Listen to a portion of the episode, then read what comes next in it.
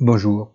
Malgré les mouvements de ces derniers jours, les indices qui mesurent la volatilité implicite du marché boursier et du rendement des obligations à 10 ans américains restent assez stables. La volatilité implicite est calculée par le prix des options cotées sur les contrats futurs et constitue un indicateur très fiable de la hyperexcitabilité du marché. En bref, les débuts de l'année marquent toujours grâce à un volume d'échanges limité, un comportement dans son ensemble équilibré, avec des fortes variations des prix dans un sens et l'autre, qui viennent toutefois de l'émotivité du moment.